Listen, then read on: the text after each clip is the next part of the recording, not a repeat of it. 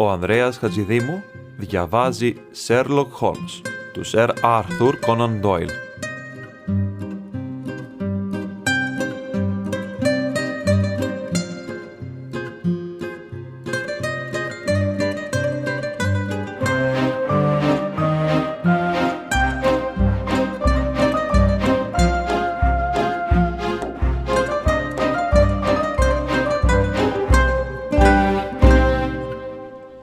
Περιπέτεια του Ευγενή Εργένη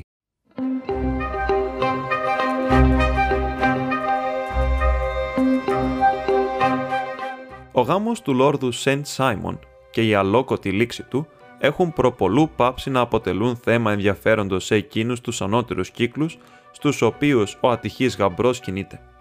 Φρέσκα σκάνδαλα το έχουν βάλει στο περιθώριο και οι περισσότερο πικάντικες λεπτομέρειές τους έχουν πάρει τα κουτσοπολιά μακριά από τον τεσσάρων ετών δράμα.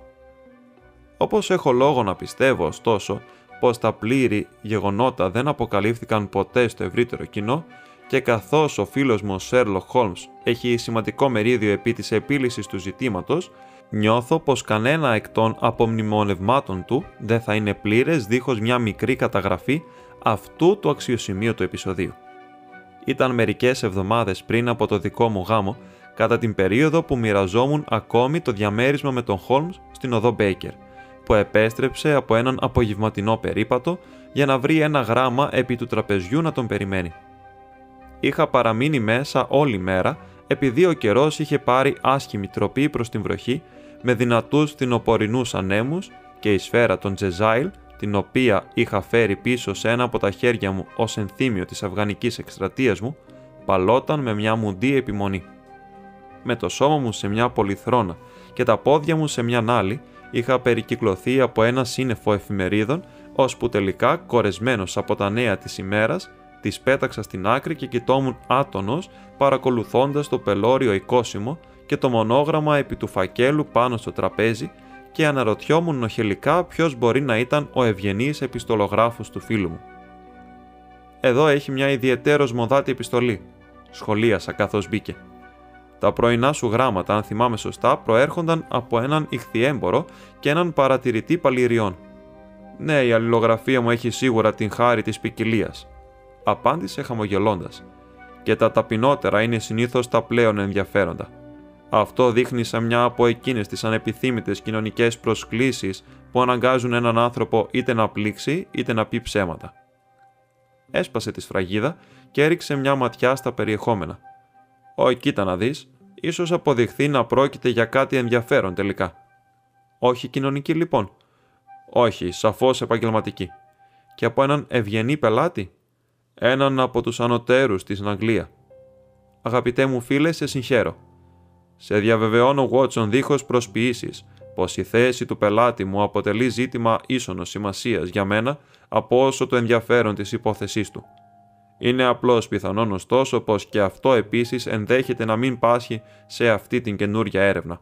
Διαβάζεις τις εφημερίδες επιμελώς προσφάτως, έτσι δεν είναι; Έτσι φαίνεται, είπα μελαγχολικά, δείχνοντας τον πελώριο σωρό στη γωνία. Δεν έχω κάτι άλλο να κάνω. Είναι ευτυχές, γιατί ίσως να είσαι σε θέση να με ενημερώσεις. Δεν διαβάζω τίποτα παρεκτός των ποινικών νέων και της στήλης των προσωπικών αγγελιών. Η τελευταία είναι πάντοτε ενημερωτική. Ωστόσο, αν έχεις παρακολουθήσει τα πρόσφατα γεγονότα από τόσο κοντά, θα πρέπει να έχεις διαβάσει σχετικά με τον Λόρδο Σεντ Σάιμον και τον γάμο του. Ω ναι, με το βαθύτερο ενδιαφέρον. Καλό αυτό. Το γράμμα το οποίο κρατάω στο χέρι μου είναι από τον Λόρδο Σεντ Σάιμον. Θα σου το διαβάσω και σε αντάλλαγμα θα μου παραδώσεις εκείνες τις εφημερίδες και θα με αφήσεις να πάρω ό,τι έχει σχέση με το ζήτημα. Αυτά είναι όσα λέει. Αγαπητέ μου κύριε Σέρλο Χόλμς, ο Λόρδος Backwater μου αναφέρει πως επιτρέπεται να εναποθέσω την ανεπιφύλακτη εμπιστοσύνη μου επί της κρίσης και της διακριτικότητάς σας. Αποφάσισα επομένως να σας επισκεφθώ και να σας συμβουλευτώ αναφορικά με το εξαιρετικά επώδυνο γεγονός το οποίο προέκυψε σε σχέση με τον γάμο μου.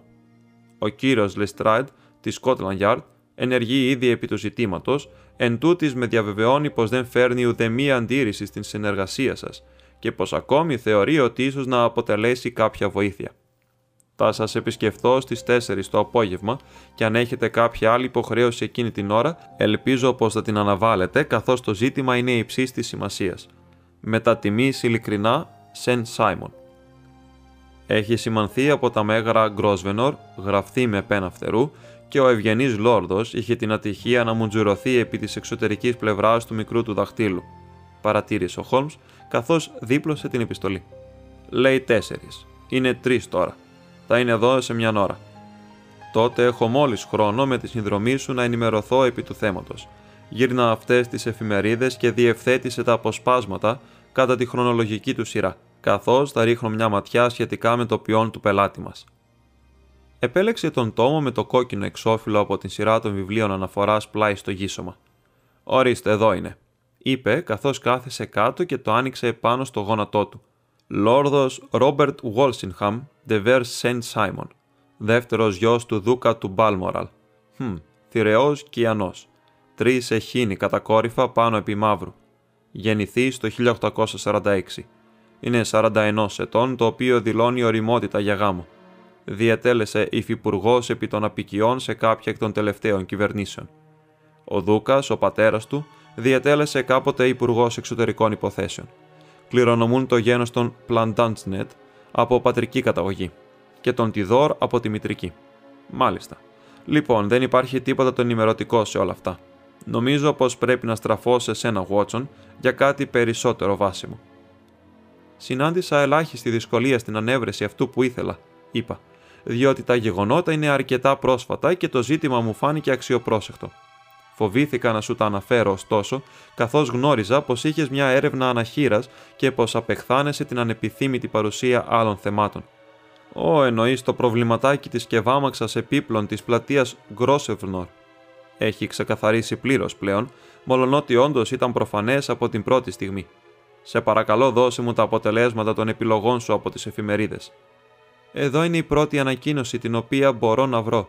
Είναι στην προσωπική στήλη της Morning Post και χρονολογείται, όπως βλέπεις, μερικές εβδομάδες νωρίτερα. Ένας γάμος έχει κανονιστεί, λέει, και αν οι φήμες αληθεύουν, θα λάβει συντόμως χώρα μεταξύ του Λόρδου Ρόμπερτ Σεν Σάιμον, δεύτερου γιου του Δούκα του Μπαλμόραλ, και της δεσπινίδα Χάτι Ντόραν, της μοναχοκόρης του κυρίου Αλούσιους Ντόραν, εκ του Σαν Φραντζίσκο της Καλιφόρνιας, τον είπα. Αυτό είναι όλο. Λακωνικό και επί του θέματο, σχολίασε ο Χόλμς, απλώνοντας τα μακριά λεπτά του πόδια προς την φωτιά. Υπάρχει μια παράγραφος που προσθέτει λεπτομέρειες σε μια από τις κοσμικές εφημερίδες της ίδιας εβδομάδας. Α, ορίστε. Σύντομα θα υπάρξει ανάγκη προστασίας στην αγορά των γάμων, γιατί η παρούσα αρχή ελεύθερης διακίνησης εμφανίζεται να καταφέρεται ενάντια στο εγχώριο προϊόν μας. Η μια κατόπιν της άλλης, η διαχείριση των ευγενών οίκων της Μεγάλης Βρετανίας περνά στα χέρια των καλών μας εξαδέλφων από την αντικρινή μεριά του Ατλαντικού. Μια σημαντική προστίκη πραγματοποιήθηκε κατά τη διάρκεια της περασμένης εβδομάδος στην λίστα των επάθλων τα οποία κατακτήθηκαν από τις χαριτωμένες εισβολείς. Ο Λόρδος Σεντ Σάιμον, ο οποίος παρουσιαζόταν για άνω της 20 ετίας ανθεκτικός ενάντια στα βέλη του μικρού θεού, ανακοίνωσε κατηγορηματικά τον επικείμενο γάμο του με την δεσποινίδα Χάτι Ντόραν, την γοητευτική κόρη ενός Καλιφορνέζου εκατομμυριούχου.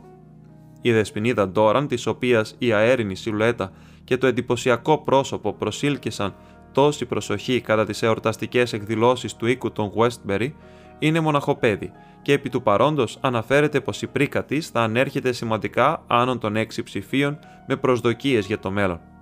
Καθώς αποτελεί κοινό μυστικό πως ο Δούκας του Μπάλμοραλ υποχρεώθηκε να πουλήσει τους πίνακές του εντός του περασμένου έτους, και καθώς ο Λόρδος Σεντ Σάιμον δεν έχει προσωπική του περιουσία εκτός της μικρής έκτασης του Μπίρτσμπουργκ, είναι πρόδειλο πως η Καλιφορνέζα κληρονόμος δεν είναι η μόνη ωφελημένη από μια συμμαχία η οποία θα της δώσει τη δυνατότητα να πραγματοποιήσει την άνετη και συνήθη μετάβαση από δημοκρατική κυρία σε Βρετανίδα ευγενή. Τίποτα άλλο, ρώτησε ο Χόλμς με ένα χασμουριτό. Ω ναι, πολλά. Κατόπιν υπάρχει μια ακόμη ανακοίνωση στη Morning Post για να αναφερθεί πως ο γάμος θα είναι εντελώς διακριτικός και θα τελεστεί στον Άγιο Γεώργιο στην πλατεία Χάνοβερ, πως μόνο μισή ντουζίνα στενών φίλων θα προσκληθούν και πως οι παρευρισκόμενοι θα επιστρέψουν στην επιπλωμένη κατοικία στην πύλη Λάνκαστερ, η οποία έχει κλειστεί από τον κύριο Αλούσιος Ντόραν. Δύο μέρες αργότερα, δηλαδή την προηγούμενη Τετάρτη, υπάρχει μια σύντομη ανακοίνωση πως ο γάμος έλαβε χώρα και πως ο μήνας του μέλητος θα περαστεί στην κατοικία του Λόρδου Backwater, πλησίων του Petersfield. Αυτές είναι όλες οι αναφορές που εμφανίστηκαν πριν την εξαφάνιση της νύφης. Πριν τι, ρώτησε ο Χόλμς με ένα ξάφνισμα. Την εξαφάνιση της κυρίας. Πότε χάθηκε δηλαδή; Κατά το γαμήλιο γεύμα. Αλήθεια, είναι περισσότερο ενδιαφέρον από όσο υποσχόταν να είναι. Αρκετά δραματικό στην πραγματικότητα. Ναι, μου έκανε εντύπωση όντας κομμάτι εκτός του συνηθισμένου. Συχνά εξαφανίζονται πριν τη τελετή και περιστασιακά κατά τη διάρκεια του μήνα του μέλητο. Όμως αδυνατό να θυμηθώ κάτι τόσο άμεσο όπως αυτό. Σε παρακαλώ, δώσε μου τις λεπτομέρειες. Σε προειδοποιώ πως είναι υπερβολικά ελλειπής. Ίσως καταφέρουμε να το διορθώσουμε τέτοια όπως είναι η φύση τους, παρατίθενται σε ένα μοναδικό άρθρο μιας χθεσινής πρωινής εφημερίδας, το οποίο θα σου διαβάσω. Έχει τον τίτλο Ιδιάζουσα εξαφάνιση σε αριστοκρατικό γάμο. Η οικογένεια του Λόρδου Ρόμπερτ Σεν Σάιμον έχει βυθιστεί στην βαθύτερη αναστάτωση εκ των παράξενων και επώδυνων επεισοδίων τα οποία έλαβαν χώρα σε σχέση με τον γάμο του.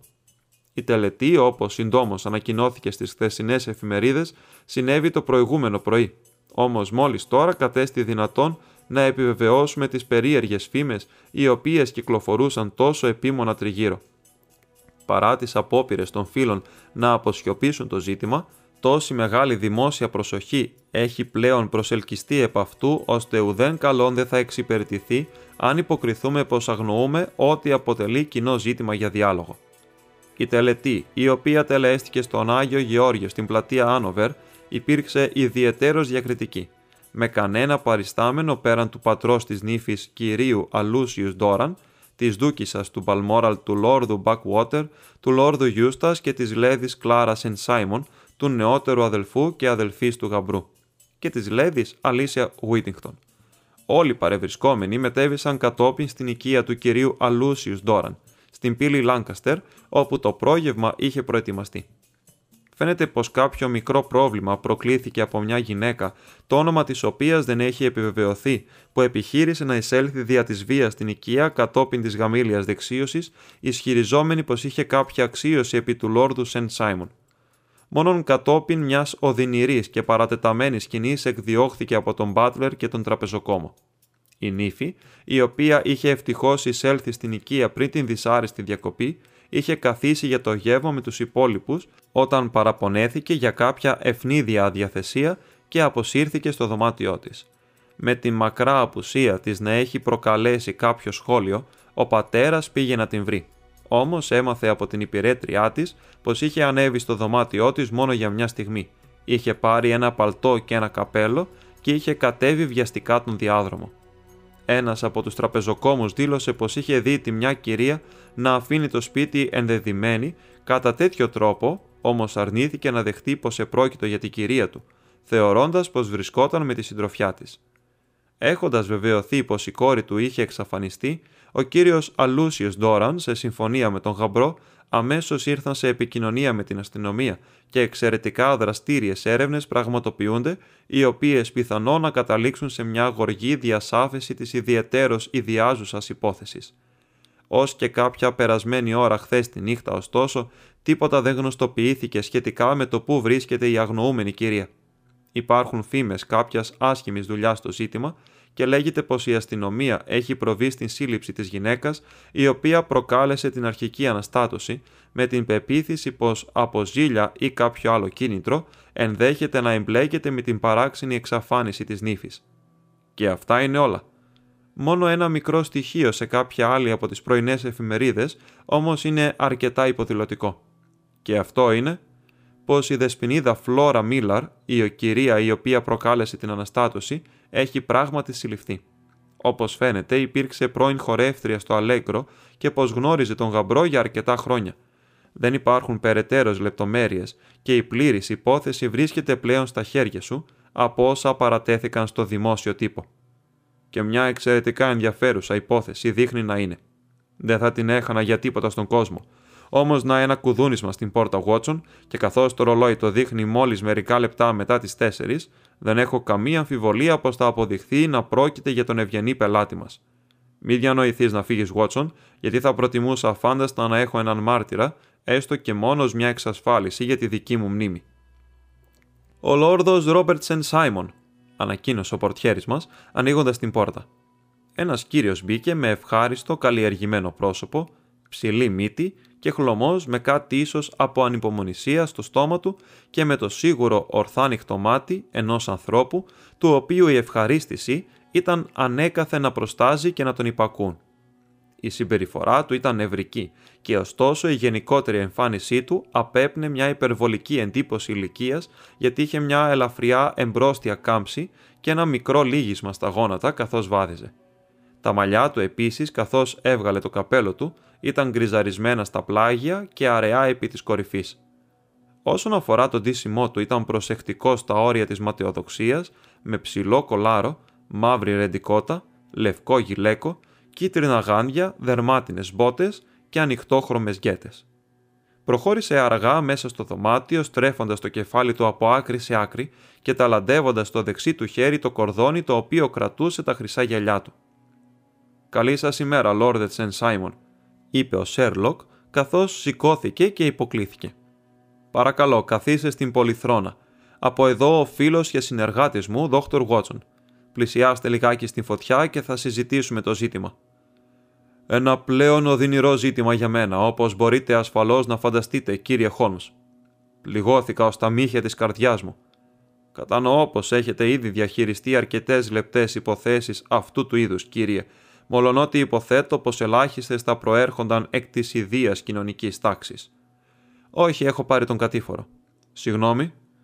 Ο τελευταίος πελάτης της κατηγορίας ήταν βασιλιάς. Ω, αλήθεια. Δεν είχα ιδέα. Και ποιος βασιλιάς, ο βασιλιάς της Σκανδιναβίας.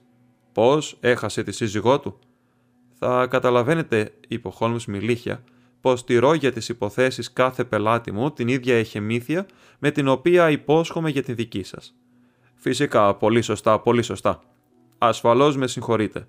Όσο για την υπόθεσή μου είμαι έτοιμος να σας παράσχω όποια πληροφορία ενδεχομένως να σας βοηθήσω στο σχηματισμό κάποιας άποψης. Σας ευχαριστώ.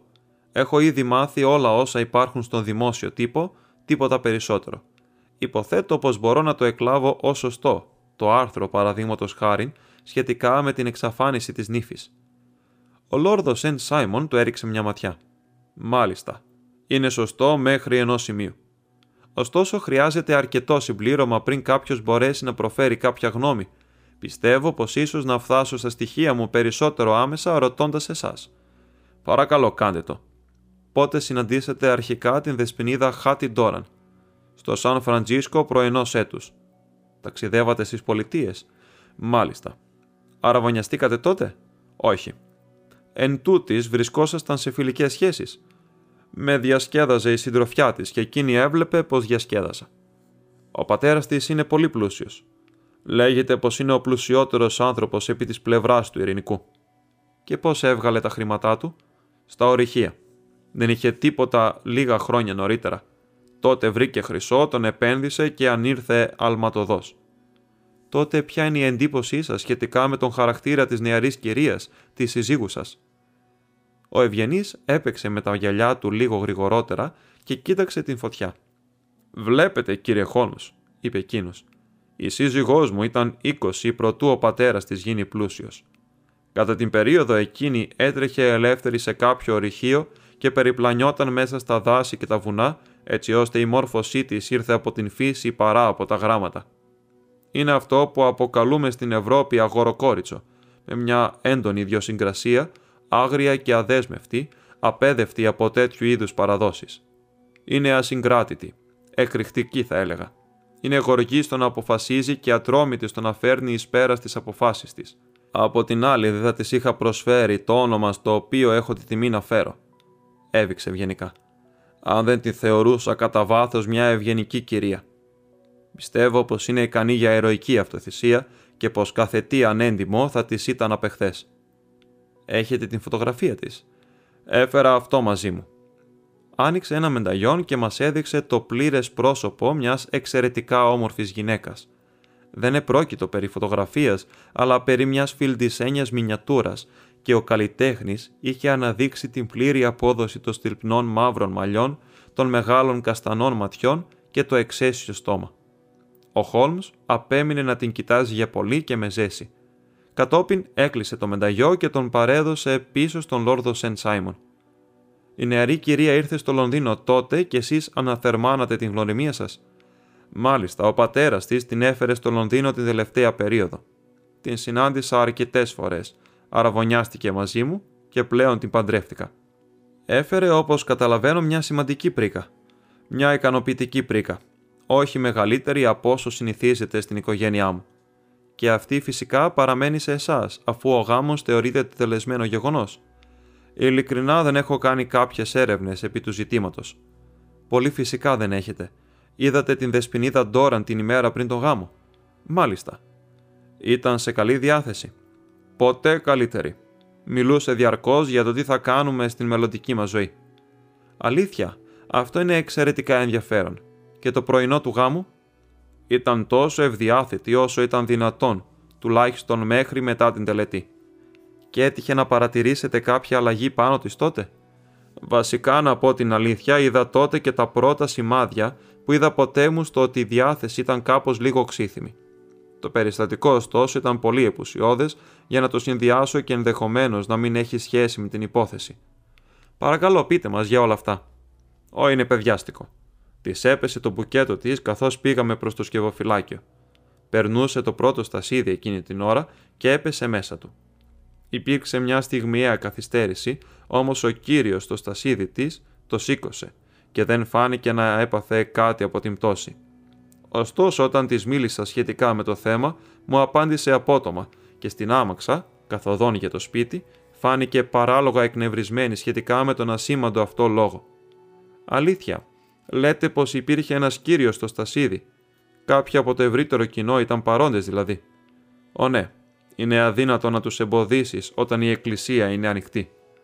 Ο κύριος αυτός δεν ήταν κάποιος από τους φίλους της συζύγου σας. Όχι, όχι, τον αποκαλώ κύριο από ευγένεια, ωστόσο επρόκειτο για ένα απολύτως απλό άτομο. Ούτε καν πρόσεξα την εμφάνισή του, αλλά ειλικρινά νομίζω πως μάλλον απομακρυνόμαστε από το θέμα. Η Λέδη Σεν Σάιμον λοιπόν επέστρεψε από το γάμο σε μια λιγότερο ευχάριστη διάθεση από ό,τι όταν είχε πάει. Τι έκανε ξαναμπαίνοντας στην οικία του πατέρα της; Την είδα να κουβεντιάζει με την υπηρέτριά της. Και ποια είναι η υπηρέτριά της, λέγεται άλλη. Πρόκειται περί μιας Αμερικάνας που ήρθε από την Καλιφόρνια μαζί της. Μια έμπιστη υπηρέτρια. Λίγο υπερβολικά. Μου εδόθη εντύπωση πως της είχαν δοθεί υπερβολικές ελευθερίες από την κυρία της ωστόσο φυσικά στην Αμερική βλέπουν τα συγκεκριμένα ζητήματα κατά διαφορετικό τρόπο. Για πόσο μίλησε με αυτήν την άλλη, Ω, μερικά λεπτά. Είχα κάτι άλλο να σκεφτώ. Δεν ακούσατε κατά τύχη τι είπε; Η Λέδη Σεν Σάιμον ανέφερε κάτι σχετικά με το ξεπέρασμα ενός εμποδίου. Συνήθιζε να χρησιμοποιεί λαϊκή γλώσσα τέτοιου είδους. Δεν έχω ιδέα τι εννοούσε. Η αμερικανική λαϊκή γλώσσα είναι εξαιρετικά εκφραστική μερικές φορές και τι έκανε η σύζυγός σας όταν τελείωσε την κουβέντα με την υπηρέτριά της, προχώρησε προς την αίθουσα του γεύματος. Στο πλευρό σας, όχι μόνη. Ήταν εξαιρετικά ανεξάρτητη σε ασήμαντα ζητήματα όπως αυτό. Κατόπιν, έχοντας καθίσει για δέκα λεπτά ή κάπου τόσο, σηκώθηκε βιαστικά, μουρμούρισε κάποια δικαιολογία και άφησε την αίθουσα. Δεν ξαναγύρισε ποτέ πίσω. Μα αυτή η υπηρέτρια η άλλη, όπως καταλαβαίνω, δηλώνει πως πήγε στο δωμάτιό της, κάλυψε τον ηφικό της με ένα μακρύ παλτό, έβαλε ένα καπέλο και βγήκε έξω. Ακριβώς. Και μετέπειτα εθεάθη να περπατά στο Hyde Park συντροφιά με την Φλόρα Μίλαρ, μια γυναίκα η οποία βρίσκεται πλέον υποκράτηση και η οποία είχε ήδη προκαλέσει αναστάτωση στην οικία του κυρίου Ντόραν το ίδιο πρωί. Α, μάλιστα. Θα ήθελα ορισμένες λεπτομέρειες σχετικά με την νεαρή αυτή κυρία και τη σχέση σας μαζί της. Ο Λόρδος Σεν Σάιμον ανασήκωσε τους ώμους του και ύψωσε τα φρύδια του. Διατηρούσαμε μια φιλική σχέση εδώ και πολλά χρόνια. Θα έλεγα μια ιδιαίτερο φιλική σχέση. Συνήθιζε να είναι στο αλέκρο. Δεν της έδειξα έλλειψη γενεοδορία και δεν είχε κανένα λόγο να παραπονηθεί εναντίον μου, όμως ξέρετε πως είναι οι γυναίκες, κύριε Χόλμς. Η Φλόρα ήταν ένα ξιαγάπητο πλάσμα, ωστόσο υπερβολικά αψίθυμη και αφοσιωμένα προσκολλημένη πάνω μου. μου έγραψε τρομερά γράμματα όταν έμαθε πως επρόκειτο να παντρευτώ. Και για να πω την αλήθεια, ο λόγος για τον οποίο επέλεξα την τόσο διακριτική γαμήλια τελετή ήταν διότι φοβήθηκα πως ίσως να γινόταν σκάνδαλο στην εκκλησία. Ήρθε στην πόρτα του κυρίου Ντόραν ελάχιστα κατόπιν της επιστροφής μας και επιχείρησε να μπει δια της βίας, προφέροντας ιδιαίτερω προσβλητικές εκφράσεις προς την σύζυγό μου και απειλώντας την κιόλας, όμως είχα προβλέψει την πιθανότητα κάτι τέτοιου και είχε δυο αστυνομικούς με πολιτικά ρούχα, οι οποίοι την έβγαλαν και πάλι έξω. Ησύχασε όταν είδε πως δεν έβγαινε τίποτα με το να προξενήσει φασαρία. Η σύζυγό σας τα άκουσε όλα αυτά; Όχι, δόξα ο Θεός δεν τα άκουσε. Και θεάθη να περπατά με την ίδια εκείνη γυναίκα μετέπειτα. Μάλιστα. Αυτό είναι ότι ο κύριος Λεστρά της Σκότλαν Γιάρ θεωρεί ως τόσο σοβαρό. Πιστεύετε πως η Φλόρα παρέσυρε τη σύζυγό μου και της έστησε κάποια τρομερή παγίδα. Λοιπόν, αποτελεί μια εφικτή υπόθεση. Το πιστεύετε κι εσείς επίσης; Δεν είπα πως είναι πιθανή. Ωστόσο, εσείς δεν θεωρείτε την άποψη αυτή ως βάσιμη. Δεν πιστεύω πως η Φλόρα θα έβλαπτε και μια μίγα. Ωστόσο, η ζήλια αποτελεί ένα παράξενο μετασχηματιστή χαρακτήρων. Παρακαλώ, ποια τελεί η δική σας θεωρία όσον αφορά το τι έλαβε χώρα; Βασικά, ειλικρινά ήρθα να αναζητήσω μια θεωρία, όχι να διατυπώσω κάποια. Σας παρέθεσα όλα τα γεγονότα. Αφού με ρωτάτε ωστόσο, μπορώ να πω πως μου πέρασε από το μυαλό ως πιθανότητα το ότι η αναστάτωση αυτής της ιστορίας, η επίγνωση πως προέβη σε ένα τόσο τεράστιο κοινωνικό βήμα, είχε ως αποτέλεσμα την πρόκληση κάποιας μικρής νευρικής διαταραχής στην σύζυγό μου. Εν συντομία, πώς ευνηδίως παραφρόνησε. Λοιπόν, ειλικρινά, όταν το συλλογίζουμε πως έστρεψε την πλάτη της, δεν θα πω σε μένα, αλλά σε τόσα πολλά που αρκετοί θα υποφθαλμιούσαν δίχως επιτυχία, αδυνατό να δώσω εξήγηση κατά οποιονδήποτε άλλον τρόπο. Μάλιστα, ασφαλώς αποτελεί μια αποδεκτή βάση λογικής υπόθεση, είπε ο Χόλμς χαμογελώντας.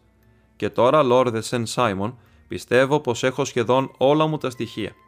Επιτρέπετε να ρωτήσω αν καθόσασταν στο τραπέζι κατά τέτοιο τρόπο ώστε να βλέπετε έξω από το παράθυρο; Μπορούσαμε να δούμε την απέναντι πλευρά του δρόμου και του πάρκου. Ακριβώς. Τότε δεν πιστεύω πως είναι ανάγκη να σας κρατάω περισσότερο. Θα επικοινωνήσω μαζί σας. Αν είστε αρκετά τυχερός να λύσετε το πρόβλημα, είπε ο πελάτης μας καθώς σηκώθηκε. Το έλυσα. Ε, τι ήταν αυτό; Λέω πως το έλυσα. Πού τότε βρίσκεται η σύζυγός μου; Αυτή αποτελεί μια λεπτομέρεια την οποία συντόμως θα παράσχω. Ο Λόρδος Σεν Σάιμον κούνησε το κεφάλι του. Φοβάμαι πως θα χρειαστούν σοφότερα μυαλά από το δικό σας ή το δικό μου, σχολίασε και υποκλεινόμενος κατά έναν επίσημο παλιωμοδίτικο τρόπο απεχώρησε. Εξαιρετική καλοσύνη εκ μέρους του Λόρδου Σεν Σάιμον να τιμήσει το κεφάλι μου τοποθετώντας το ίδιο επίπεδο με το δικό του, είπε ο Χόλμς γελώντας. Πιστεύω πως θα έχω ένα ουίσκι με σόδα και ένα πουρο έπειτα από όλη αυτή την αντεξέταση σχημάτισα τα συμπεράσματά μου όσον αφορά την υπόθεση, προτού ο πελάτης μας εισέλθει στο δωμάτιο. Αγαπητέ μου Χόλμς, έχω σημειώσει επί αρκετών παρόμοιων περιπτώσεων, μολονότι καμίας όπως σχολίασα προηγουμένως, η οποία να ήταν τόσο άμεση. Η όλη μου εξέταση εξυπηρέτησε στο να μετατρέψει την εικασία σε βεβαιότητα. Τα συμπαρομαρτούντα στοιχεία είναι κατά περίπτωση εξαιρετικά πιστικά, όπως όταν βρεις μια πέστροφα στο γάλα για να αναφερθώ στο παράδειγμα του Θωρό. Μα άκουσα όλα όσα έκανες. Δίχως ωστόσο την γνώση των προϋπαρχόντων υποθέσεων, οι οποίες με υπηρετούν τόσο καλά. Υπήρξε μια παράλληλη περίπτωση στην Άμπερντιν πριν μερικά χρόνια και κάτι με πολύ παρόμοιο στο Μόναχο την χρονιά του Γαλλοπροσικού πολέμου. Είναι μια εξ αυτών των υποθέσεων. Μα όπα, να ο Λεστράντ. Καλησπέρα, Λεστράντ. Θα βρεις ένα έξτρα ποτήρι απάνω στο μπουφέ και υπάρχουν πουρα στο κουτί. Ο υπηρεσιακός επιθεωρητής ήταν ντυμένος με μια πατατούκα και ένα κασκόλ, τα οποία του προσέδιδαν μια αλάθητα ναυτική εμφάνιση, και κουβαλούσε μια μαύρη χαρτονένια τσάντα στο χέρι του. Με ένα σύντομο χαιρετισμό κάθισε και άναψε το πουρο που του είχε προσφερθεί. Πώς πάει λοιπόν, ρώτησε ο Χόλμ με μια αναλαμπή στη ματιά του. Δείχνεις δυσαρεστημένος. Και νιώθω δυσαρεστημένος. Πρόκειται για αυτή τη διαβολική υπόθεση του γάμου του Σεν Σάιμον. Δεν βγάζω άκρη με αυτή την ιστορία. Αλήθεια, με εκπλήσεις. Ποιος άκουσε ποτέ για μια τόσο ανακατεμένη κατάσταση; Κάθε στοιχείο δείχνει να ξεγλιστρά μέσα από τα δάχτυλά μου. Δούλευα πάνω της όλη μέρα. Και από ό,τι φαίνεται, μουσκε μας έχει κάνει, είπε ο Χόλμς, ακουμπώντας το χέρι πάνω στο μπράτσο της πατατούκας. Ναι, χτένιζα την Σέρπεντιν. Για όνομα του Θεού, για ποιο λόγο; Ερευνώντας για το σώμα της Λαίδης Σεν Σάιμον. Ο Σέρλοκ έγειρε πίσω στην καρέκλα του και γέλασε με την καρδιά του. Χτένισες στην γούρνα του συντριβανιού της πλατείας Τραφάλγκαρ, ρώτησε. Πώς, τι εννοείς; Επειδή έχεις εξίσου τις ίδιες πιθανότητες να βρεις την κυρία σε αυτό όσο και στο άλλο. Ο Λεστρέιντ έριξε μια θυμωμένη ματιά στον σύντροφό μου. Υποθέτω πως τα γνωρίζεις όλα σχετικά, γάβιασε. Βασικά έμαθα απλώς μόλις τώρα τα γεγονότα, αλλά αποφάνθηκα ήδη. Ω, αλήθεια. Τότε θεωρείς πως η Σέρπεντιν δεν παίζει κάποιο ρόλο στο ζήτημα; Το θεωρώ πολύ απίθανο. Τότε ίσως θα είχε την ευγένεια να μου εξηγήσεις τι είναι αυτό που βρήκαμε μέσα της. Άνοιξε την τσάντα καθώς μίλησε και άδειασε στο πάτωμα ένα νηφικό από μετάξι με αντάβιες, ένα ζευγάρι λευκά σατέν παπούτσια και ένα νηφικό πέπλο, όλα ξεθοριασμένα και μουλιασμένα στο νερό. Ορίστε, είπε τοποθετώντας μια βέρα στην κορυφή του σωρού. Να το καριδάκι που θα πρέπει να σπάσεις, αφέντη Χόλμς. Ω, αλήθεια, είπε ο φίλος μου, φυσώντας γαλαζοπά δαχτυλίδια καπνού στον αέρα. Τα έσυρες εδώ από την Σέρπεντιν. Όχι, βρέθηκαν επιπλέον κοντά στην ακτή από έναν φύλακα του πάρκου. Αναγνωρίστηκαν ως τα ρούχα της και έχω την εντύπωση πως αφού τα ρούχα ήταν εκεί, το σώμα δεν θα απέχει και πολύ. Υπό την ίδια πνευματώδη συλλογιστική, το σώμα καθενός θα βρεθεί στην ίδια γειτονιά με την καρνταρόμπα του.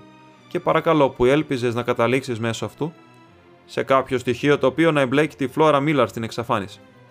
Φοβάμαι πως θα το βρεις δύσκολο. Φοβάσαι, αλήθεια δηλαδή, φώναξε ο Λεστράτ με κάποια πικρία. Φοβάμαι, Χόλμς, πως δεν είσαι πολύ πρακτικός με τα συμπεράσματα και τις εκατολογίες σου. Έκανες δυο γκάφες μέσα σε δύο λεπτά. Το φόρεμα όντως εμπλέκει την δεσμηνίδα Φλόρα Μίλαρ. Και πώς; Στο φόρεμα υπάρχει μια τσέπη. Στην τσέπη υπάρχει μια θήκη με... για κάρτε. Στην θήκη υπάρχει ένα σημείωμα. Και ορίστε το ίδιο το σημείωμα. Το κοπάνισε κάτω στο τραπέζι εμπρός του. Άκουσε αυτό. Θα με συναντήσεις όταν όλα θα είναι έτοιμα. Έλα αμέσως. Φι, χι, μη. Λοιπόν, η θεωρία μου από την αρχή υπήρξε πως η Λέδη Σεν Σάιμον παρασύρθηκε από την Φλόρα Μίλαρ και πως αυτή με συνεργούς αναμφίβολα υπήρξε υπεύθυνη για την εξαφάνισή της. Εδώ, υπογεγραμμένο με τα αρχικά της, είναι το ίδιο το σημείωμα το οποίο δίχως αμφιβολία διακριτικά σπρώχτηκε στο χέρι της στην πόρτα και το οποίο την έριξε στα χέρια τους. Πολύ καλά, Λεστράντ, είπε ο Χόλμς γελώντας. Είσαι όντως εξαιρετικά ωραίος αλήθεια. Δώσε να το δω. Πήρε το χαρτί με απαθή τρόπο, όμως η προσοχή του στη στιγμή καθυλώθηκε και έβγαλε μια μικρή κραυγή ικανοποίησης. Είναι όντως σημαντικό, είπε. Αχά, έτσι πιστεύεις. Υπερβολικά, σε συγχαίρω θερμά. Ο Λεστράτ σηκώθηκε στον θρίαβό του και έγειρε το κεφάλι του για να δει. Μα, στρίγκλισε, το κοιτάζεις από την ανάποδη. Αντιθέτως, αυτή είναι η σωστή πλευρά. Η σωστή πλευρά. Είσαι τρελός. Εδώ είναι το σημείωμα γραμμένο με μολύβι, εδώ. Και εδώ υπάρχει ό,τι παρουσιάζεται να αποτελεί απόκομα ενός ξενοδιαχειακού λογαριασμού, το οποίο κινεί το ενδιαφέρον μου βαθύτατα. Δεν υπάρχει τίποτα σε αυτό. Το κοίταξε νωρίτερα, είπε ο Λεστράντ. Οκτώβρη Τετάρτη, δωμάτια 8, πρωινό 2 σελίνια και 6 δινάρια. Κοκτέιλ 1 σελίνι, γεύμα 2 σελίνια και 6 δινάρια, ποτήρι σέρι 8 δινάρια. Δεν βρίσκω τίποτα σε αυτό. Πιθανότατα όχι. Είναι πλέον σημαντικό εξίσου. Όσο για το σημείωμα είναι σημαντικό επίσης ή τουλάχιστον τα αρχικά είναι, έτσι σε συγχαίρω και πάλι. Ξόδεψα αρκετό χρόνο, είπε ο Λεστράτ καθώς σηκωνόταν. Πιστεύω στη σκληρή δουλειά και όχι στο να κάθομαι πλάι στην φωτιά και να πλάθω ωραίες θεωρίες. Καλημέρα κύριε Χόνο. Οπότε θα δούμε ποιος θα φτάσει στον πάτο του ζητήματος πρώτος. Μάζεψε τα ρούχα, τα έριξε μέσα στην τσάντα και έκανε για την πόρτα. Μόνο μια συμβουλή για σένα, Λεστράντ, είπε αργά ο Χόνος. Προτού ο ανταγωνιστής του εξαφανιστεί. Θα σου πω την αληθινή λύση του ζητήματος. Η Λέδη Σεν Σάιμον αποτελεί μύθο. Δεν υπάρχει και ποτέ δεν υπήρξε κάποιο τέτοιο πρόσωπο. Ο Λεστράτ κοίταξε θλιμμένα τον σύντροφό μου. Κατόπιν στράφηκε σε μένα. Χτύπησε το μετωπό του τρεις φορές, κούνησε το κεφάλι του βαριά και έφυγε βιαστικά. Μόλις είχε κλείσει την πόρτα πίσω του, όταν ο Χόλμς σηκώθηκε να βάλει το πανοφόρι του. Υπάρχει κάτι σε αυτό που λέει ο τύπος σχετικά με την εξωτερική εργασία. σχολίασε. Έτσι πιστεύω, Γότσον, πως πρέπει να σε αφήσω με τις εφημερίδες σου για λίγο. Ήταν περασμένες πέντε όταν ο Σέρλοκ με άφησε, όμως δεν πρόλαβα να νιώσω μοναξιά, γιατί εντός μιας ώρας ήρθε ο άνθρωπος ενός ζαχαροπλάστη με ένα μεγάλο πλατή επίπεδο κουτί. Το άνοιξε με την βοήθεια ενός νεαρού, τον οποίον είχε φέρει μαζί του, και στη στιγμή, προς αφάνταστη έκπληξή μου, ένα εκλεκτό γευματάκι είχε στρωθεί επί του ταπεινού τραπεζιού του διαμερίσματός μας. Υπήρχαν κανένα δυο μπεκάτσες, ένας φασιανός, ένα πάντε φουαγκρά, παρέα με παλαιά και αραχνιασμένα μπουκάλια. Έχοντας αποθέσει όλες αυτές τις πολυτελές λιχουδιές, οι δυο επισκέπτες μου εξαφανίστηκαν σαν τα τζίνι των αραβικών νυχτών, δίχως κάποια εξήγηση εκτός του ότι τα πάντα ήταν πληρωμένα και είχαν παραγγελθεί για την παρούσα διεύθυνση. Λίγο πριν τις 9, ο Σέρλοκ μπήκε φουριόζος στο δωμάτιο. Τα χαρακτηριστικά ήταν τραβηγμένα, εν υπήρχε μια λάμψη στο μάτι του, η οποία μου έδωσε να καταλάβω πως δεν είχε απογοητευτεί στα συμπεράσματά του. Έστρωσαν το γεύμα λοιπόν, είπε τρίβοντας τα χέρια του. Φαίνεται πως περιμένεις παρέα. Έστρωσαν για πέντε. Ναι, φαντάζομαι πως ίσως να έχουμε λίγη περαστική παρέα, είπε. Ξαφνιάζουμε που ο Λόρδο Σεντ Σάιμον δεν έχει έρθει ήδη. Αχά, νομίζω πως ακούω τα βήματά του στις σκάλες. Ήταν όντως ο απογευματινός μας επισκέπτης, εκείνος που μπήκε ορμητικά μέσα, ταλαντεύοντας τα γελιά του εντονότερα από ποτέ και με μια ιδιαίτερος προβληματισμένη έκφραση επί των αριστοκρατικών χαρακτηριστικών του. Ο αγγελιοφόρος μου σας βρήκε λοιπόν, ρώτησε ο Χόλμ. Μάλιστα, και ομολογώ πως τα περιεχόμενα με ευνηδίασαν υπέρμετρα. Έχετε έγκυρες πηγές για όσα δηλώνετε. Τις καλύτερες δυνατές. Ο Λόρδο Σεντ Σάιμον βυθίστηκε σε μια πολυθρόνα και πέρασε το χέρι του πάνω από το μέτωπό του. Τι θα πει ο Δούκας, μουρμούρισε, όταν ακούσει πως κάποιος εκ της οικογένεια του υπευλήθη έναν τέτοιον εξευτελισμό. Πρόκειται περί ενός απλούστατου τυχαίου γεγονότος. Δεν θα επιστρέψω να υπάρξει ουδής εξευτελισμός. Αχ, βλέπετε τα ζητήματα από διαφορετική οπτική γωνία.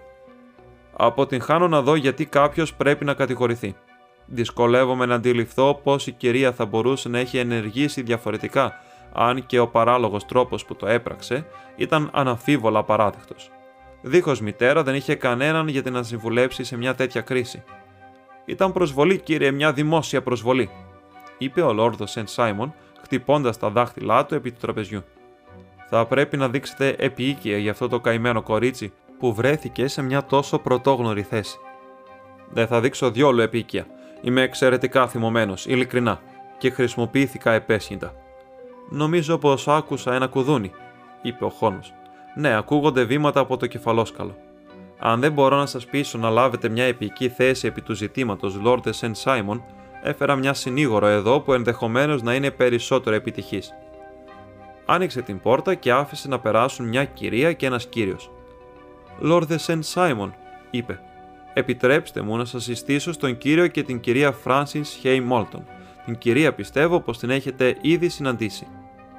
Στην θέα των νεοφερμένων ο πελάτης μας είχε την αχθεί από την θέση και στεκόταν σφιγμένος με τα μάτια χαμηλωμένα και το χέρι του στο στήθος της ρεντικότητας του, η προσωποποίηση της στιγμένης αξιοπρέπειας. Η κυρία είχε κάνει ένα βιαστικό βήμα εμπρός και είχε απλώσει το χέρι της προς το μέρος του, αλλά ακόμη εκείνος αρνιόταν να σηκώσει τα μάτια του. Επρόκειτο περί της απόφασής του ίσως, γιατί στο παρακλητικό της πρόσωπο ήταν δύσκολο να αντισταθείς. «Είσαι θυμωμένος, Ρόμπερτ», είπε. «Λοιπόν, φαντάζομαι πως έχεις κάθε λόγο να είσαι». «Παρακαλώ μη μου απολογείσαι», είπε ο Λόρδος Εν Σάιμον πικρά.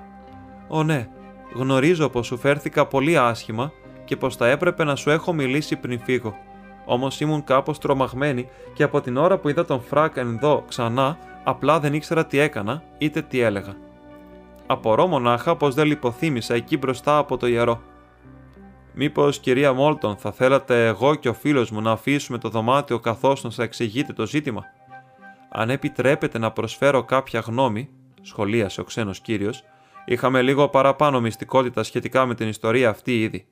Εκ μέρους μου θα ήθελα όλη η Ευρώπη και η Αμερική να μάθει τα καθέκαστά της, ήταν ένας μικρόσωμος νευρώδης ηλιοκαμένος άντρας, καλοξυρισμένος, με έξυπνο πρόσωπο και δραστήρια συμπεριφορά. Τότε θα σας πω την ιστορία μας αμέσως, είπε η κυρία. Ο Φρανκ από εδώ και εγώ συναντηθήκαμε το 84 στον καταυλισμό των Μακουάιρ κοντά στα βραχώδη όρη, όπου ο μπαμπάς δούλευε ένα μερίδιο. Αρραβωνιαστήκαμε, ο Φρανκ και εγώ. Όμως τότε μια μέρα ο πατέρας χτύπησε μια πλούσια φλέβα και έβγαλε έναν σωρό, ενώ ο κακομοίρης ο Φρανκ από εδώ είχε ένα μερίδιο που ξεθύμανε και δεν έβγαλε τίποτα. Όσο πλουσιότερος γινόταν ο μπαμπάς, τόσο φτωχότερος γινόταν ο Φρανκ. Έτσι τελικά ο μπαμπάς δεν ήθελε να ακούσει τίποτα για τη συνέχεια του αρραβώνα μας και με πήρε μακριά στο Φρίσκο. Ο Φρανκ δεν σήκωσε τα χέρια. Όμως, έτσι με ακολούθησε εκεί και με συνάντησε δίχως ο μπαμπάς να γνωρίζει τίποτα σχετικά. Μονάχα θα τον εκνεύριζε αν ήξερε. Έτσι τα κανονίσαμε από μόνοι μας. Ο Φρανκ είπε πως θα έφευγε και θα έβγαζε λεφτά κι αυτός, και ποτέ δεν θα γύριζε πίσω για να με ζητήσει αν δεν είχε τόσο πολλά όσο ο μπαμπάς. Έτσι τότε υποσχέθηκα να τον περιμένω στο τέλος του χρόνου και υποσχέθηκα να μην παντρευτώ κανέναν για όσο ζούσε. Γιατί να μην παντρευτούμε εδώ και τώρα, τότε, λέει εκείνος, και έπειτα να νιώθω σίγουρος για σένα, και να μην πω ότι είμαι άντρας σου μέχρι να γυρίσω πίσω. Λοιπόν το κουβεντιάσαμε και τα κανονίσαμε όλα τόσο ωραία με έναν ιερωμένο ήδη εν αναμονή, ώστε το κάναμε επί τόπου. Και έπειτα ο Φρανκ έφυγε για να αναζητήσει την τύχη του και εγώ πήγα πίσω στον μπαμπά. Την επόμενη φορά που άκουσα για τον Φρανκ ήταν πως βρισκόταν στη Μοντάνα και έπειτα πως πήγε να ψάξει για μετάλλευμα στην Αριζόνα, και μετά άκουσα για εκείνον από το Νιου Μέξικο. Κατόπιν αυτού ήρθε μια μεγάλη ιστορία στην εφημερίδα σχετικά με το πώς ένας καταυλισμός μεταλλωρύχων είχε δεχθεί επίθεση από τους Ινδιάνους Απάτσι και εκεί βρισκόταν το όνομα του Φρανκ μεταξύ των σκοτωμένων. Λυποθύμησα αμέσως και ήμουν άρρωστη για μήνες μετά. Ο μπαμπάς σκέφτηκα πως είχε φθήσει και με πήγε στους μισούς γιατρούς του Σίσκο. Ούτε λέξη μαντάτων δεν ήρθε για χρόνο και πάνω, έτσι ώστε στιγμή δεν αμφέβαλα πως ήταν πραγματικά νεκρός. Τότε ο Λόρδος Σεν Σάιμον ήρθε στο Σίσκο και ήρθαμε στο Λονδίνο, και ένας γάμος κανονίστηκε. Και ο μπαμπάς ήταν πολύ ικανοποιημένος, όμως ένιωθα όλη την ώρα πως κανείς άνδρας σε τούτη τη γη δεν θα έπαιρνε τη θέση στην καρδιά μου που είχε δοθεί στον καημένο μου Φρανκ. Ωστόσο, αν είχα παντρευτεί τον Λόρδο Σεν Σάιμον, φυσικά θα είχα πράξει το καθήκον μου στο πλάι του. Δεν μπορούμε να προστάξουμε την αγάπη μας, αλλά τις πράξεις μας μπορούμε. Πήγα στο ιερό μαζί του με την πρόθεση να γίνω η καλύτερη σύζυγος που θα γινόταν. Μα φανταστείτε τι ένιωσα όταν, μόλις έφτασα στα κάγκελα του ιερού, κοίταξα πίσω και είδα τον Φρανκ να στέκεται και να με κοιτάζει από το πρώτο στασίδι. Σκέφτηκα αρχικά πως ήταν το φάντασμά του, όμως όταν κοίταξα ξανά εκεί βρισκόταν ακόμη με κάποιου είδους απορία στα μάτια του, σαν να με ρωτούσαν αν χαιρόμουν ή λυπόμουν που τον έβλεπα. Απορώ πως δεν έπεσα. Ξέρω πως τα πάντα στριφογύριζαν και τα λόγια του ιερωμένου έμοιαζαν με το βούισμα μιας μέλισσας στα αυτιά μου. Δεν ήξερα τι να κάνω. Να σταματήσω την τέλεση και να κάνω σκηνή μες στην εκκλησία; Τον κοίταξα και πάλι και φάνηκε να γνωρίζει τι σκεπτόμουν γιατί σήκωσε ένα δάχτυλο στα χείλη του για να μου πει να μείνω ακίνητη. Τότε τον είδα να γράφει κάτι σε ένα κομμάτι χαρτιού και ήξερα πως μου έγραφε ένα σημείωμα. Καθώς πέρασα από το στασίδι του, έριξα το πουκέτο μου προς το μέρος του και εκείνος γλίστρισε το σημείωμα στο χέρι μου όταν μου επέστρεψε τα λουλούδια. Ήταν μόνο μια αράδα που μου ζητούσε να πάω κοντά του όταν μου έκανε σινιάλ. Φυσικά ποτέ δεν αφέβαλα για μια στιγμή πως το πρώτο καθήκον μου πλέον ήταν προς εκείνον και αποφάσισα να κάνω απλά ό,τι πρόσταζε. Όταν γύρισα πίσω, είπα στην υπηρέτριά μου, η οποία τον ήξερε στην Καλιφόρνια και υπήρξε πάντοτε φίλη μου, την οποία διέταξα να μην πει τίποτα, μα να ετοιμάσει μερικά πράγματα και το παλτό μου. Γνωρίζω πως θα έπρεπε να έχω μιλήσει στον Λόρδο Σεν Σάιμον, όμως ήταν τρομερά δύσκολο μπροστά στη μητέρα του και όλους εκείνους τους σπουδαίους ανθρώπους. Απλά αποφάσισα να φύγω και να δώσω εξηγήσεις αργότερα. Δεν είχα κάτσει στο τραπέζι για 10 λεπτά προτού δω τον Φρανκ έξω από το παράθυρο στην άλλη μεριά του δρόμου. Μου έκανε νόημα και έπειτα άρχισε να περπατά στο πάρκο. Ξεγλίστρισα, έβαλα τα ρούχα μου και τον ακολούθησα. Κάποια γυναίκα ήρθε λέγοντας κάτι σχετικά με τον Λόρδο Σεντ Σάιμον σε μένα, όμως κατάφερα να της ξεφύγω και σύντομα πρόφτασα στον Φρανκ. Μπήκαμε σε μια άμαξα παρέα και φύγαμε σε κάποιο διαμέρισμα που είχε κλείσει στην Gordon Square, και αυτός ήταν ο πραγματικός μου γάμος έπειτα από όλα αυτά τα χρόνια αναμονής. Ο Φρανκ ήταν αιχμάλωτος ανάμεσα στους Απάτσι, είχε ξεφύγει, είχε έρθει στο Σαν Φραντζίσκο, είχε βρει πως τον είχα εγκαταλείψει για νεκρό και είχα φύγει στην Αγγλία, με ακολούθησε και με είχε προφτάσει τελικά εκείνο το πρωινό του δεύτερου γάμου Το είδα σε μια εφημερίδα, εξήγησε ο Αμερικάνος. Ανέφερε το όνομα και την εκκλησία, αλλά όχι το που έμενε η κυρία. Τότε είχαμε μια κουβέντα σχετικά με το τι έπρεπε να κάνουμε και ο Φρανκ ήταν αναφανδόν υπέρ της ειλικρίνειας, όμως ντρεπόμουν τόσο για όλα αυτά που ένιωθα σαν να έπρεπε να χαθώ και ποτέ να μην ξαναδώ κανέναν τους. Απλά να έστελνα μια αράδα στον μπαμπά, ίσως για να του φανερώσω πως ήμουν ζωντανή. Μου ήταν φρικτό να σκέφτομαι όλους εκείνους τους λόρδους και τις λαίδες να κάθονται γύρω από το γαμήλιο τραπέζι και να με περιμένουν να επιστρέψω. Έτσι ο Φρανκ πήρε τα νυφικά μου ρούχα και συμπράγκαλα και τα έκανε ένα δέμα, έτσι ώστε να μην μπορούν να εντοπιστούν και τα πέταξε κάπου όπου κανείς δεν θα τα έβρισκε. Πιθανότατα να είχαμε φύγει για το Παρίσι αύριο, μα αυτός ο καλός κύριος, ο κύριος Χολμς, ήρθε από εμάς το απόγευμα, μολονότι πώς μας βρήκε δεν μπορώ να το σκεφτώ και μας έδειξε σαφέστατα και ευγενικά πως έκανα λάθος και πως ο Φρανκ είχε δίκιο και πως θα θέταμε εαυτούς σε άδικο αν ήμασταν τόσο κρυφοί. Κατόπιν προσφέρθηκε να μας δώσει μια ευκαιρία να μιλήσουμε στον Λόρδο Σεντ Σάιμον μόνο του και έτσι ήρθαμε ευθύς αμέσως στο διαμέρισμά του. Τώρα Ρόμπερτ, τα έμαθε όλα και λυπάμαι πολύ που σου έδωσα τόσο πόνο και ελπίζω πως δεν με βλέπεις πολύ κακοπροαίρετα. Ο Λόρδος Σεντ Σάιμον ουδόλω είχε χαλαρώσει την άκαμπτη στάση του, όμως είχε ακούσει με συνοφριωμένο μέτωπο και με σφιγμένα χείλη την μακριά αυτή αφήγηση. Με συγχωρείς, είπε Όμως δεν συνηθίζω να συζητώ τις πλέον προσωπικές μου υποθέσεις δημοσίως. Τότε θα με συγχωρέσεις. Δεν θα σφίξουμε τα χέρια πριν να φύγω. Ω βεβαίως, αν θα σου προσέφερε κάποια χαρά.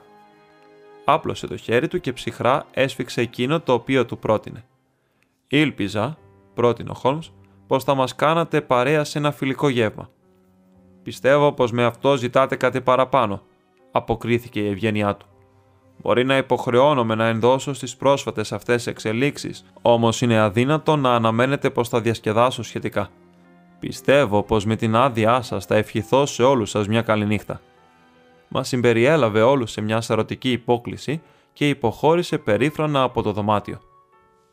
Τότε ευελπιστώ πως εσείς τουλάχιστον θα με τιμήσετε με τη συντροφιά σας, είπε ο Σέρλοκ, Αποτελεί πάντοτε χαρά μου να συναντώ έναν Αμερικάνο, κύριε Μόλτον, γιατί είμαι ένας από εκείνους που πιστεύει πως η τρέλα μιας μοναρχίας και η αδεξιότητα ενός υπουργού σε περασμένους χρόνους δεν θα αποτρέψει στα παιδιά μας από το να αποτελέσουν κάποια ημέρα πολίτες της ίδιας παγκόσμιας χώρας κάτω από μια σημαία η οποία θα αποτελείται εν μέρει εκ της Βρετανικής και της Αμερικανικής σημαίας.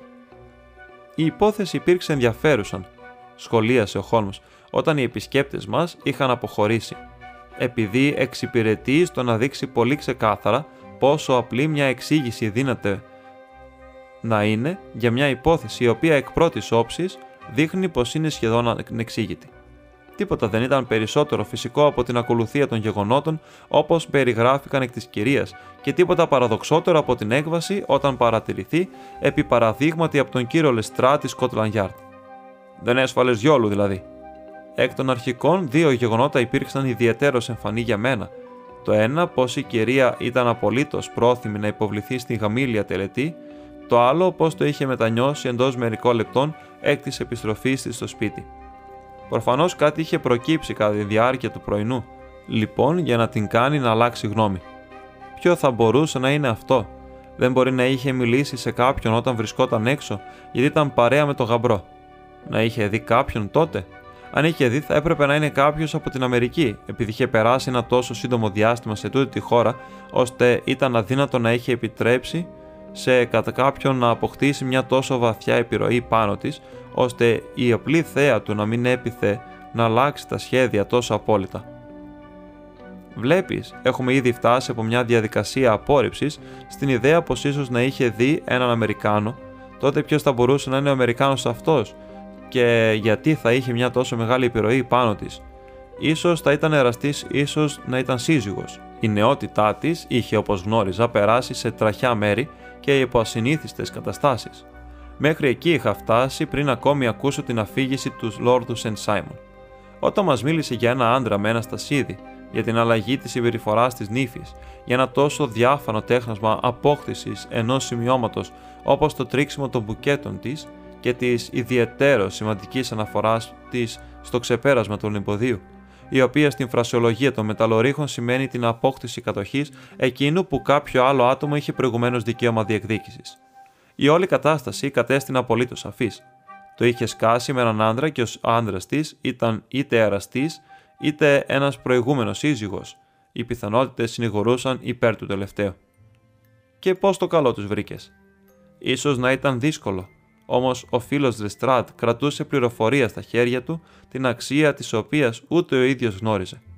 Τα αρχικά ήταν φυσικά υψής της σημασίας, όμως ακόμη πιο πολύτιμο ήταν το να γνωρίζουν πως εντός της εβδομάδα είχε διευθετήσει ένα λογαριασμό σε ένα εκ των πλέον εκλεκτών ξενοδοχείων του Λονδίνου. Όμως πώς επήγε στο εκλεκτό; Από τις εκλεκτές τιμές. 8 σελίνια για ένα κρεβάτι και 8 πένες για ένα ποτήρι σέρι υπέδειξαν προς ένα εκ των πλέον ακριβών ξενοδοχείων. Δεν υπάρχουν πολλά στο Λονδίνο τα οποία να χρεώνουν αυτές τις τιμές. Στο δεύτερο, το οποίο επισκέφτηκα στην λεωφόρο Northumberland, έμαθα από εξέταση του βιβλίου πως ο Francis Μόλτον, ένας Αμερικάνος κύριος, είχε φύγει μόλις την προηγούμενη μέρα και επιθεωρώντας τις αναφορές προς αυτόν, έπεσα στα ίδια ακριβώς αντικείμενα τα οποία είχα δει στο απόκομμα του λογαριασμού. Τα γράμματά του έπρεπε να προωθούνται στο 226 της Gordon Square. Έτσι, κατά εκεί ταξίδεψα και όντας αρκετά τυχερός ώστε να βρω το αγαπημένο ζευγάρι σπίτι, επιχείρησα να τους δώσω μια πατρική συμβουλή και να τους υποδείξω πως θα ήταν καλύτερα από κάθε άποψη να ξεκαθαρίσουν τη θέση τους περισσότερο τόσο προς το ευρύ κοινό, αλλά και συγκεκριμένα στον Λόρδο Σεντ Σάιμον, τους προσκάλεσα να το συναντήσουν εδώ και όπως είδες τον έκαναν να ετηρήσει το ραντεβού του. Όμως δίχως κάποιο ιδιαίτερος καλό αποτέλεσμα, σχολίασα. Η συμπεριφορά του ασφαλώς δεν ήταν ιδιαίτερα ευγενική. Α, Βότσον, είπε ο Χόλμ χαμογελώντας. Ίσως ούτε κι εσύ να ήσουν τόσο ευγενικός αν έπειτα από όλους τους μπελάδες, κόρτε και γάμου βρισκόσουν στερημένος σε μια στιγμή από γυναίκα και περιουσία. Πιστεύω πως επιτρέπεται να κρίνουμε τον Λόρδο Σεντ Σάιμον εξαιρετικά σπλαχνικά και να ευχαριστήσουμε την τύχη μας που ποτέ δεν θα υπάρξει περίπτωση να βρεθούμε στην ίδια θέση. Τράβα την καρέκλα σου και δώσε μου το βιολί μου, γιατί το μόνο πρόβλημα που απομένει να λύσουμε είναι πώς να περάσουμε αυτές τις μουντές θηροπορεινές βραδιές.